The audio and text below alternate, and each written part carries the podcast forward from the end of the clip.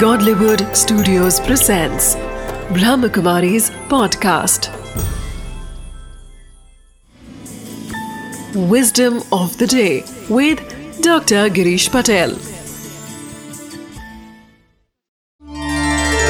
नमस्कार ओम शांति हम सब जीवन में सुख चाहते हैं फिर भी अच्छे अच्छे लोग समझदार लोग भी बीच बीच में ये भूल जाते हैं कि सुख कोई बाह्य चीज़ों में नहीं है।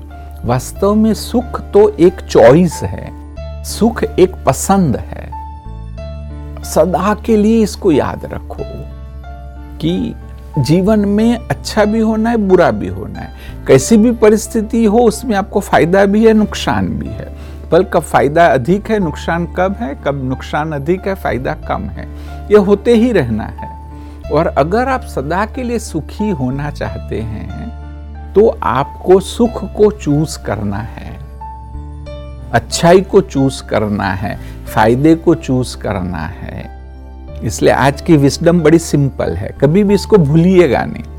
बार बार अपने आप को याद करो कि हैप्पीनेस इज़ अ चॉइस बस मैं हर पल जो कुछ भी हो रहा है जो मैं देख रहा हूँ, जो घटित हो रहा है, उन सब में मैं सुख को ही चूज़ करूँगा। तो आपका जीवन बिल्कुल सरल हो जाएगा और सदा के लिए आप सुखी होंगे।